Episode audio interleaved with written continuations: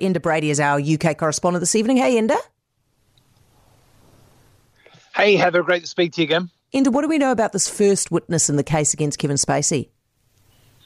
So there are 12 charges of sexual and indecent assault against Kevin Spacey. He's appearing under his full name, Kevin Spacey Fowler, at London's Southwark Crown Court, and the actor denies all of the charges. He has pleaded not guilty. His defence team on Friday gave a brief opening statement saying that the court would hear half truths and damned lies. That was how they described the allegations against Spacey. So, of the 12 charges, seven of them relate to the first complainant, and he has appeared in court behind a screen.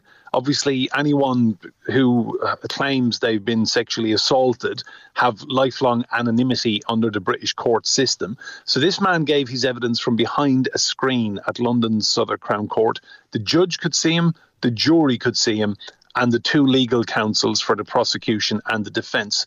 And he said this to begin with, when he first met Kevin Spacey in London, he said Spacey was eerie and awkward and odd. That was how he described it. And then he said he started touching him.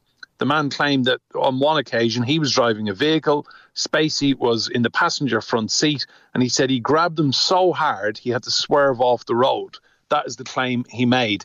And basically, he said that this happened on numerous occasions when they were alone, whether in a vehicle or in a lift. He said as soon as people would leave, Spacey would grab him by the crotch. So, distressing and disturbing evidence. Kevin Spacey denies any wrongdoing whatsoever, and the trial continues, expected to last four weeks. Okay, thank you for that, Enda. Appreciate that update. Um, are you guys getting ripped off with the petrol prices?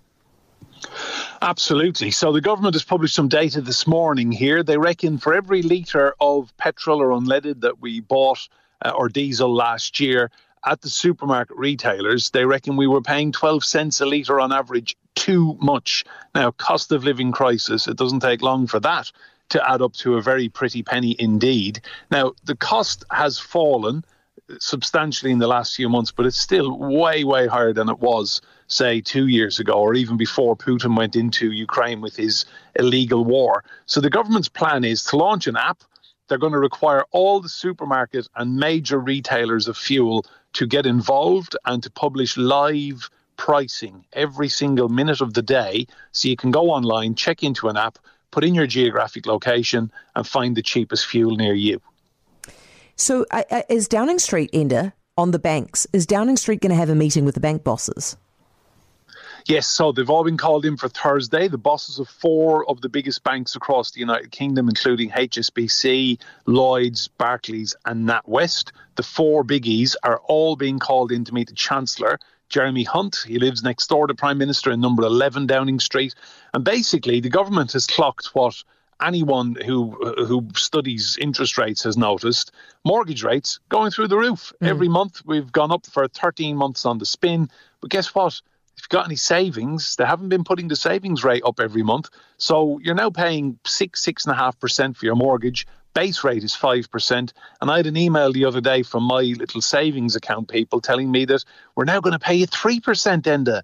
so basically the mortgage is double what you'll be getting on your interest on, on your savings and the government has had enough of that as well. So it's almost as if belatedly rishi sunak is kind of realizing that people out there are struggling. Do you want to give us your take on what's gone on with the ashes? Ah, as an irishman i laughed. Did you? Uh, look uh, well, no. Do you know what? I've been I've been to Lords. I've been in that long room, and to see some of these old guys. The time I went, most of them were asleep after a big boozy lunch.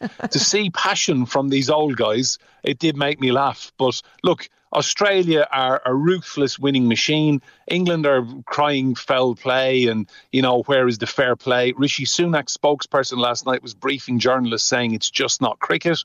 Um, you know, you don't want to win a Test series the way Australia are going to do it, but ultimately I think Bairstow only had himself to blame. Totally. Hey, Enda, thank you very much. Appreciate it. Enda Brady, UK correspondent. For more from Heather du Plessis-Allen Drive, listen live to News Talk ZB from 4 p.m. weekdays or follow the podcast on iHeartRadio.